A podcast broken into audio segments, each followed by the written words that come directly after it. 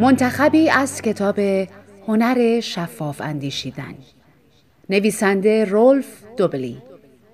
مترجمان عادل فردوسی پور بهزاد توکلی علی شهروز. نشر چشمه. با صدای بهناز بستاندوست.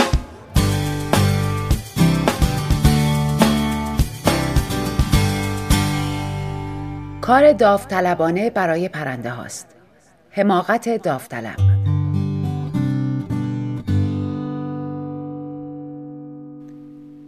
جک عکاسی است که از دوشنبه تا جمعه مدام در حال حرکت است. او از یک مجله مد کارمزد می‌گیرد تا زمان خود را بین میلان پاریس و نیویورک تقسیم کرده و همیشه دنبال زیباترین دخترها اصیلترین طرحها و نور عالی برای عکس برداری است. جک در محدوده جامعه فردی شناخته شده است و پول خوبی هم می‌گیرد. خیلی راحت ساعتی 500 دلار درآمد دارد. او با فخر فروشی به دوستانش می‌گوید این درآمد به اندازه درآمد وکلای تجاریه و اون چیزی هم که من در مقابل لنزای خودم دارم به مراتب بهتر از چیزیه که هر بانک داری می‌بینه. جک زندگی رشک برانگیزی دارد. اما این اواخر فیلسوف معابتر شده است. او حس می کند چیزی بین او و دنیای مد قرار گرفته. خودپسندی موجود در این صنعت او را بیزار کرده. گاهی در تخت خوابش خیره به سقف حسرت شغلی پرمعناتر را می‌خورد. او می‌خواهد یک بار دیگر آدم خیرخواهی شود. کسی که برای دنیا فایده ای دارد. مهم نیست چقدر ناچیز. یک روز تلفن او زنگ می‌زند. پاتریک است. همکلاس سابق او و رئیس کنونی باشگاه ملی پرنده ها. شنبه دیگه ما جشن سالانه لانهسازی برای پرنده ها رو برگزار می‌کنیم. دنبال داوطلبایی هستیم که به ما کمک کنن برای گونه های در خطر لونه بسازیم. بعد از اونم لونه ها رو می‌ذاریم تو جنگل. وقت داری؟ ساعت هشت صبح قرار گذاشتیم. باید تا بعد از ظهر کارمون تموم شده باشه. اگر جک واقعا درباره ساختن یک دنیای بهتر جدی است، باید چه جوابی بدهد؟ درست است. او باید درخواست را رد کند. چرا؟ جک ساعتی 500 دلار درآمد دارد. یک نجار هر ساعت 50 دلار درآمد دارد. خیلی منطقی تر است که جک به عنوان عکاس یک ساعت بیشتر کار کند و بعدا برای 6 ساعت کار یک نجار حرفه‌ای استخدام کند تا لانه های خوب و با کیفیتی بسازد. لانه هایی که جک هیچگاه نمی‌تواند آنها را خوب از آب در بیاورد.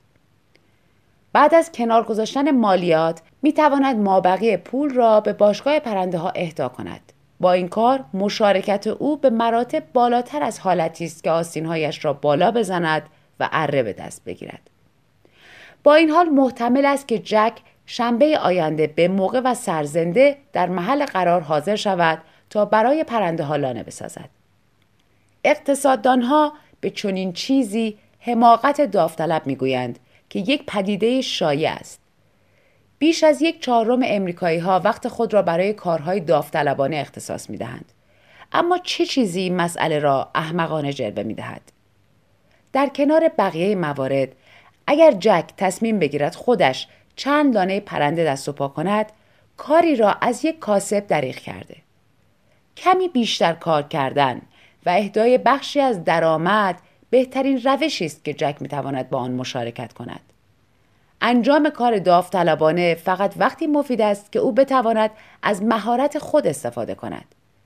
اگر باشگاه پرنده ها برای یک کمپین پستی جمعآوری پول برنامه ریزی کرده و به یک عکاس حرفه‌ای نیاز داشته باشد، جک هم می تواند خودش عکس بگیرد همین که یک ساعت بیشتر کار کند تا بتواند یک عکاس حرفه‌ای برای این کار استخدام و مابقی درآمدش را هم اهدا کند. خب حالا می‌رسیم به مسئله پردردسر نوع دوستی. اصلا از خودگذشتگی وجود دارد یا اینکه از خودگذشتگی فقط مرهمی است بر غرور ما. اگرچه میل به کمک به جامعه محرک خیلی از داوطلب هاست، منافع شخصی مثل کسب مهارت، تجربه و ارتباطات هم نقش مهمی ایفا می کند. ناگهان رفتار ما دیگر خیلی از خودگذشتگی نیست در حقیقت بسیاری از داوطلبان در کاری مشارکت دارند که ممکن است از آن به عنوان مدیریت خوشنودی شخصی یاد شود که مزایای آن گاهی اوقات با علت واقعی آن کار خیلی فاصله دارد. اگر بخواهم سریح بگویم هر کس که از کار داوطلبانه ای سود می‌برد یا حتی کمترین احساس رضایتی نصیبش می شود نوع دوستی واقعی نیست. پس چون این چیزی به این معناست که اگر جک شنبه صبح چکش به دست ظاهر شود آدم احمقی است؟ نه لزوما یک گروه از حماقت داوطلب مستثناست. افراد مشهور. اگر بونو کیت وینسلت یا مارک زوکربرگ در حین لانه ساختن پاک کردن لکه های نفتی سواحل یا جستجوی قربانیان زلزله برای عکاس ها جست بگیرند چیزی گرانبها به آن شرایط بخشیدند تبلیغات. بنابراین جک باید به دقت ارزیابی کند. آیا شهرت او به اندازه کافی هست که مشارکت او را ارزشمند کند یا نه؟ چون این چیزی برای تو و من هم صادق است. اگر مردم وقتی در خیابان از کنار تو میگذرند یکه نمی‌خورند بهترین راهش مشارکت اسکناس های سبز رنگ است تا کار کردن مثل کارگران مبتدی.